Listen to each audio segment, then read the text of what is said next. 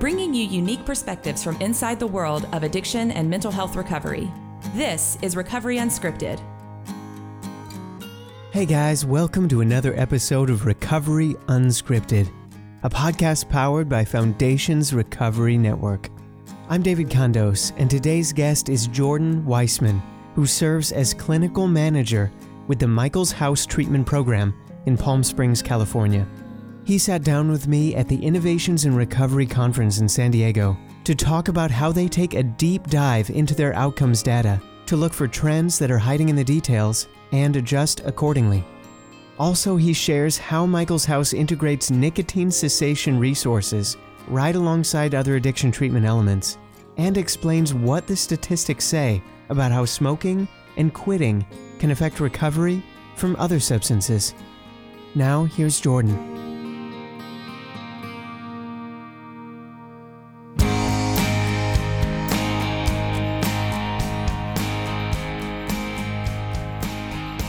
Here with Jordan Weissman.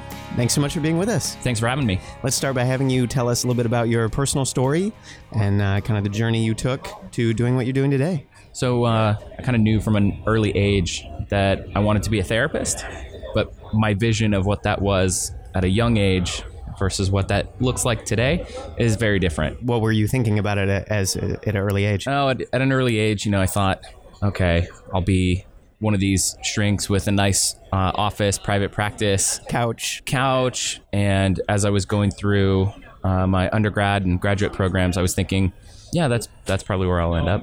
And there was an academic advisor somewhere along the way that said, I think you ought to do a an internship at a at a hospital. You should get some inpatient experience.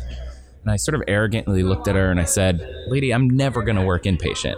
Oddly enough, it's now like my life's work. Uh, since taking that internship, uh, it really changed the trajectory of my career. What was it about that that kind of opened your eyes to, to this is what you wanted to do? Well, it was one of those things where I didn't really realize that that kind of work existed. I, I think it was just in the first couple of weeks, I started looking around the hospital going, oh, like I'm home now. I think what it is for me is seeing the progression of how chaotic somebody's life can be and in such a short time move to to a place of relative stability um, while still obviously they need more work after they leave but See a big difference. you see a huge difference in such a short time i think that had a really powerful impact on me yeah, yeah. Now you're serving as the clinical manager. yeah that's correct i'm the clinical manager for the men's center at michael's house which is a 60 bed residential men's facility Okay, cool. And uh, could you uh, kind of unpack uh, what that role entails, like the, the clinical manager? What uh, what does that look like for you? I think one of the fun things about it is that there's no two days that are the same. So uh, I provide individual supervision for the treatment team, sort of oversee the program from kind of a 30,000 foot view.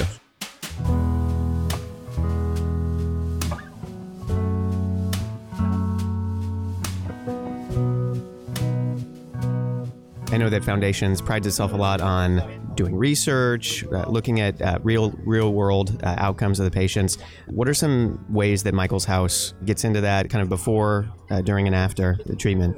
we are constantly taking surveys and we're constantly looking at data uh, and that for me is kind of a lot of fun again it's one of those things that i didn't really realize that that could be part of the job of a psychologist to take a look at all of this data and make adjustments to the program to have a to have an impact one of those things that we looked at early on after I got there, me and some of my colleagues would be in these meetings where we are reviewing metrics. Sometimes it's looking at patient satisfaction and all of those things, all of which we look at and, and survey to death.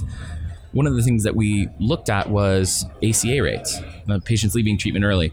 And we found ourselves kind of asking these odd questions, like in a 538 kind of way of going, how old are these people and uh, where did they come from? What's their educational background? And for people who don't know, 538 is kind of a uh, political, sports, like data. It's like data driven journalism, right?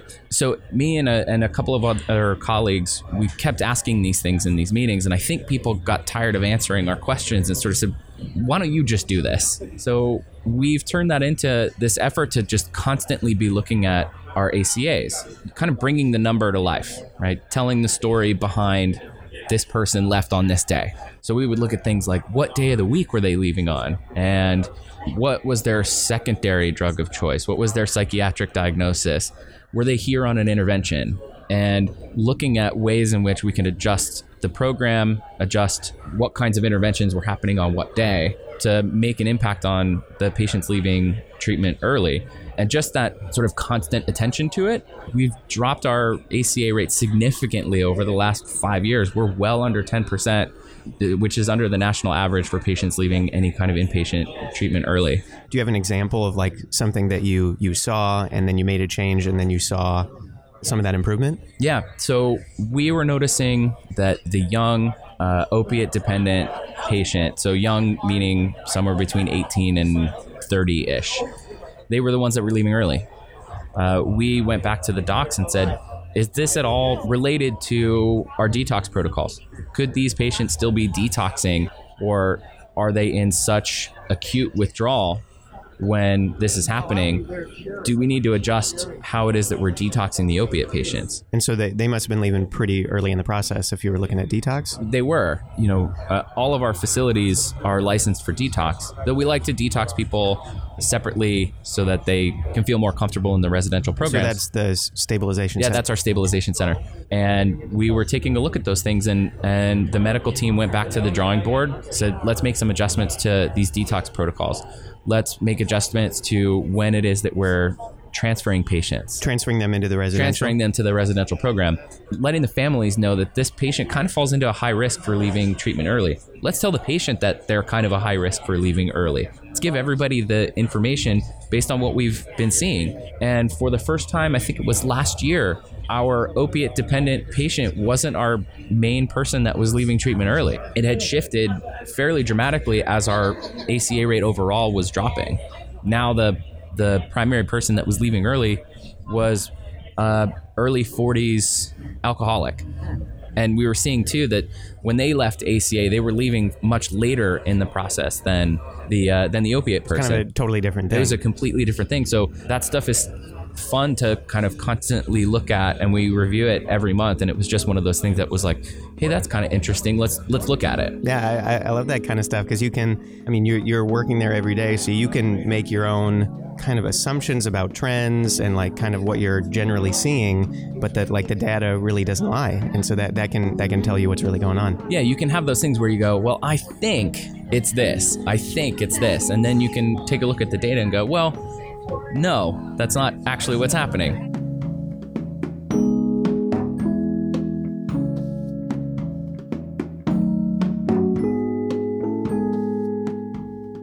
Here uh, at the conference, uh, you also gave a presentation about uh, nicotine cessation in a residential setting, such as you have at Michael's house. Smoking in general is pretty common among the people who are in recovery, uh, especially. So I imagine there's kind of some skepticism out there, or, or people who think that maybe that's not as big of a deal. Like, it, I guess, how do you respond to that? Do you, do you see some of that? Yeah, I mean, when we started this effort, it was a group of people who either were non-smokers themselves or people in recovery from nicotine as well that were just like why aren't we making more of an effort? And over and over we were finding there's resistance from any number of levels. You talk to any treatment center you go well it's too hard to quit smoking while you're in treatment. Let's focus on the really important stuff right? And some of the stats are just really sad. One of the stats that I read was 50% of people who have received treatment for alcohol, for example, right? 50% of them are going to die from a smoking related illness.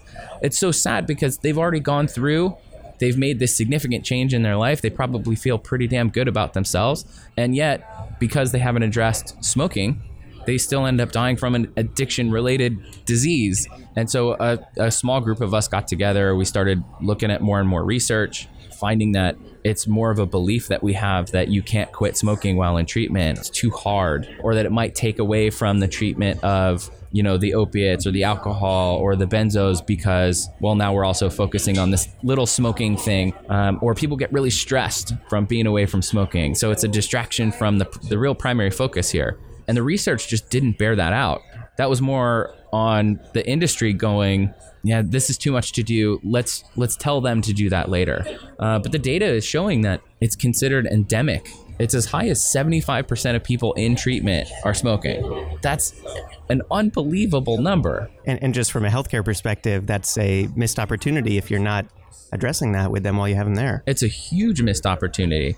You know, I, I talk about this idea of cognitive dissonance. It's a really old concept in psychology, but that idea that my actions really aren't matching my beliefs. I think that people who are entering recovery should do healthy things. My program is also going to go buy them cigarettes so that they feel better about the treatment that they're having, right? And and that was the collective feeling that this this work group had. We didn't want to reinvent the wheel when it came to smoking. Research bears out there's no gold standard for quitting smoking. Meaning there's no one path to take? Right. You know, if you have an infection, you take an antibiotic. There isn't that for smoking, at least yet. You know, most people choose to do some amount of nicotine replacement and then some community or other kinds of support. So we said, we wanted to reduce any barrier to entry. Even if they're not taking any medication or anything, they go into our nursing stations to have their vitals checked every day. So we made these really simple folders and a really simple goal setting form, right? A patient just fills it out and uh, we sort of modified a form that our nursing department was already using for blood sugar monitoring. We took that form and we changed it to how many cigarettes, what were your cravings the previous day, and the patient signs it so they're interacting with it every day. On the very top of the page, it shows their baseline. I was smoking a pack a day. And every day they get to just look at it without judgment in the same way that they look at their blood sugar. This is what your blood sugar is right now. This is how many cigarettes I smoked today. So just really simple, but a way that they could interact with a nursing professional on a daily basis about their smoking. And these packets that we give them have just publicly available aids to help quit smoking. Again, we we didn't want to be so arrogant to say like, "Oh, we're going to cure smoking for the whole world." There's already really great stuff out there. There's 1 800 No Butts and the American Cancer Society and insurance companies, private insurance companies on their own websites had these support tools for quitting smoking. So we said, let's gather as much of that free and publicly available stuff and give those resources out. Don't make the patient go search for it. Here it is in a little folder. And so that's how you enroll in the program is they can go to any staff member because we trained up everybody. The only thing you have to do to enroll is say, I want to quit smoking that puts it into the patient's treatment plan. And so we gave it some weight. It said, you know, quitting smoking is really important.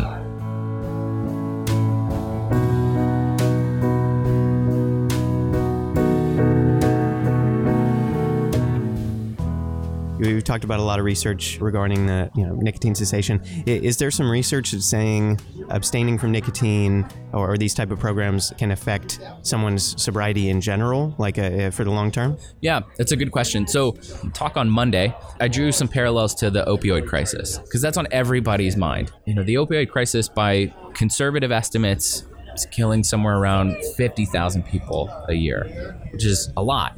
By uh, other estimates, it's as high as 70,000 people a year. And part of the motivation in creating this program in the first place was smoking related illnesses kill almost half a million people a year, right? It's like 1,200 people a day. The thing is, is that no one's talking about it. Um, so that was again kind of the motivation for it.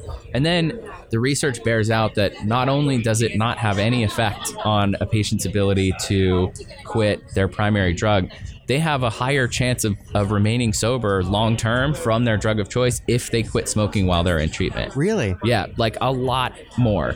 Estimates are somewhere between 20 to 50% more likely to be sober at long term follow up. And that's like a year out if they attempt to quit smoking while they do their primary drug treatment. I guess why do you think that is? There's research behind this too. Smoking in and of itself is its own relapse trigger for using. And really, it's simple behavioral training. If you look at what most people are doing while they're also doing their drug of choice, it's usually smoking. Yeah, so it has that connection in their brain already. Right. And it's not, oh, I'm I'm drinking, so I'm a little uh, I have a little less impulse control, so I'm just going to start smoking. It's I'm smoking and I've paired it so much, my brain can't help but start to think of it. That path is so deeply carved that smoking is the trigger for the relapse. Yeah, you need to tell your brain that smoking is a separate thing Yeah. because it's it's so uh, linked. Yeah. And so some of the things that we do to kind of create that dissonance with our patients is when they transfer over to our men's program during the tour, there's usually at least one or two staff of as we're walking around, hey, this is this is where the bed is, this is where the, the cubbies are, this is the main group room. Hey, by the way, do you feel like are you a smoker? Do you have any desire to quit? And most people actually do. The numbers kind of bear that out that most people want to quit. But I guess because maybe they're they've just decided to make this major change in their life, and so it kind of kind of flows in with that that trajectory. Yeah, they uh, because we're asking now. We weren't asking before, but the research kept telling us no. Most people want to quit, even though most people in treatment are smoking. Seventy percent of the population of smokers want at any given time wants to quit. So we should just ask them because we just weren't asking them before. And I think that a lot of treatment centers are probably like that. We go, all right, great. You're quitting heroin. That's awesome. Here's your bed. And uh, uh, do you need any more cigarettes?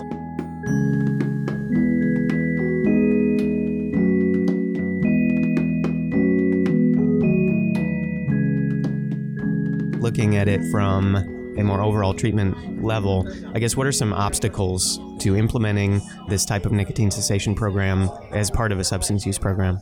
you know, even just sort of, we're not a smoke-free facility, and a lot of and a lot of places aren't.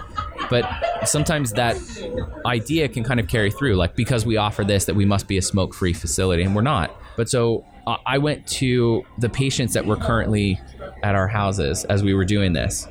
And while it wasn't a formal poll by any means, I gathered the entire community and I was asking them, how many of you were smoking? And just like the research showed, like most of the hands went up in the room. How many of you may may be interested in quitting at some point? And most of those smokers' hands went up.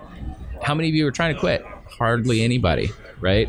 And then I asked a question that I was expecting a very different answer. I said, if we were a smoke free facility, and then I was like, don't worry, we're not, and we don't have any plans to, but if we were a smoke free facility, would that prevent you from choosing us?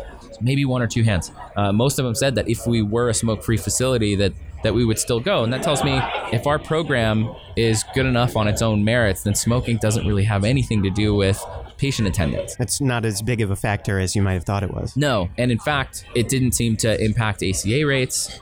It's it seems to be making a difference, and that's making us happy. Yeah, man, definitely. And so, uh, for someone out there who's listening, who is maybe interested in pursuing this, or or they, you know, they work at a treatment program and they and they want to, you know, maybe try to bring this up at some point in the future. What are some tips you would give them for kind of overcoming those obstacles and then building a program and maintaining a program? Um, I would say, don't reinvent the wheel. There's a lot of really great resources out there already.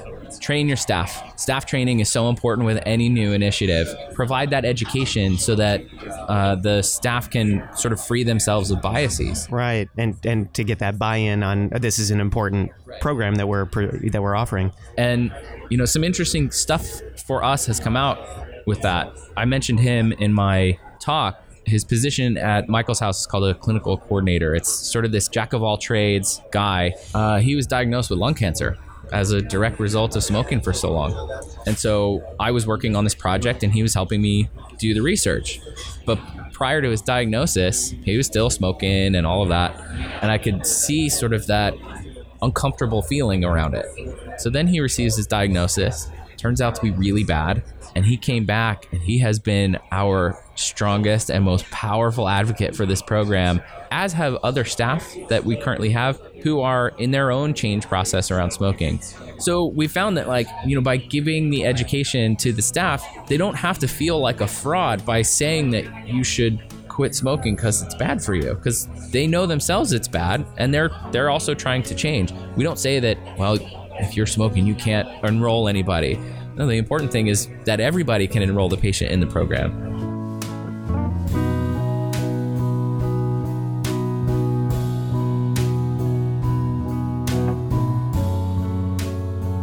And with the nicotine cessation program uh, specifically, do you have some results, some some kind of hard data about about how that's working? As a kind of a back end consequence of putting that form together, where the patients are interacting with their program every day, it tallies up the number of cigarettes that they smoked in the previous day. We ask them about how strong their cravings were. And basically, what we were finding is that the longer that somebody was actively enrolled in our program, that uh, on average, people were smoking about 16 cigarettes a day. It's a little less than a ha- that's a little less than a pack, and we were finding that by 20 days or more enrolled in the program, they were smoking less than five cigarettes a day, and their cravings on a five scale were under two. And that's just from starting the program for 20 days, you said? Yeah, so if they were in the program 20 days or more, and it was showing that across multiple days. So we averaged, all right, what were they doing just on day one of the program? And one day enrolled in it already dropped it like four cigarettes. Really? So just kind of taking that step, making that decision, making that a part of the, the program, like mentally. Right. Like I'm quitting smoking, so I'm going to smoke fewer.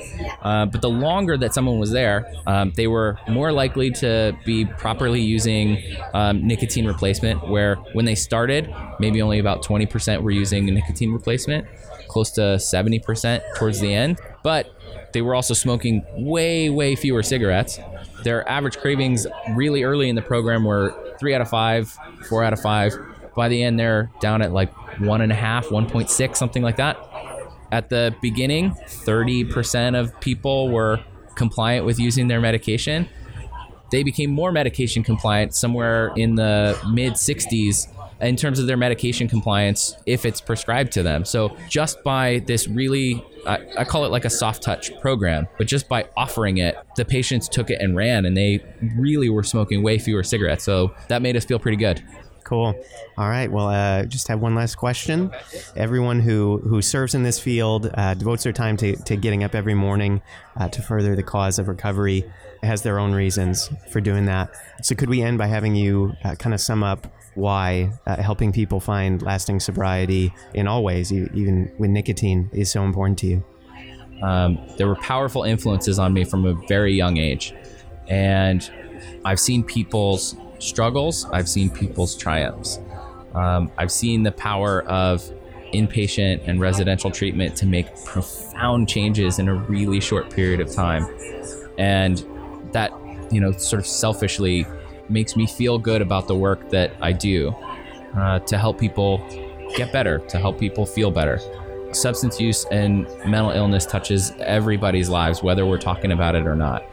And certainly that's been the case for me um, across multiple generations. All right. Well, Jordan, thank you so much for your time uh, and for, for sharing all that with us. Thanks for having me.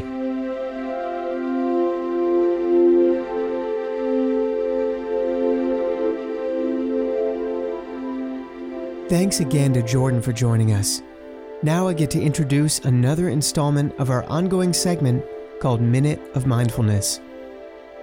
Together, we'll take the next 60 seconds to slow down, take a deep breath, and focus on this present moment.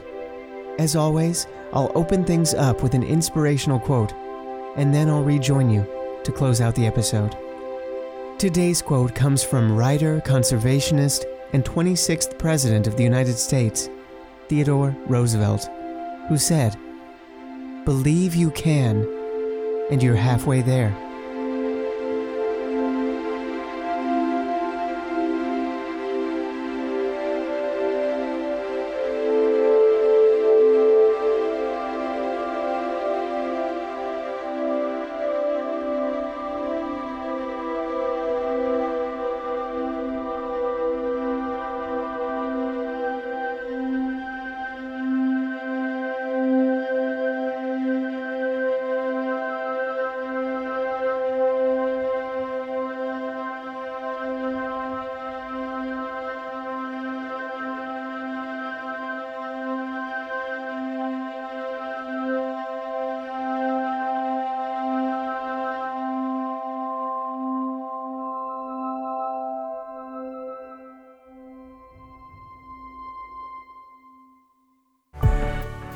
This has been the Recovery Unscripted podcast.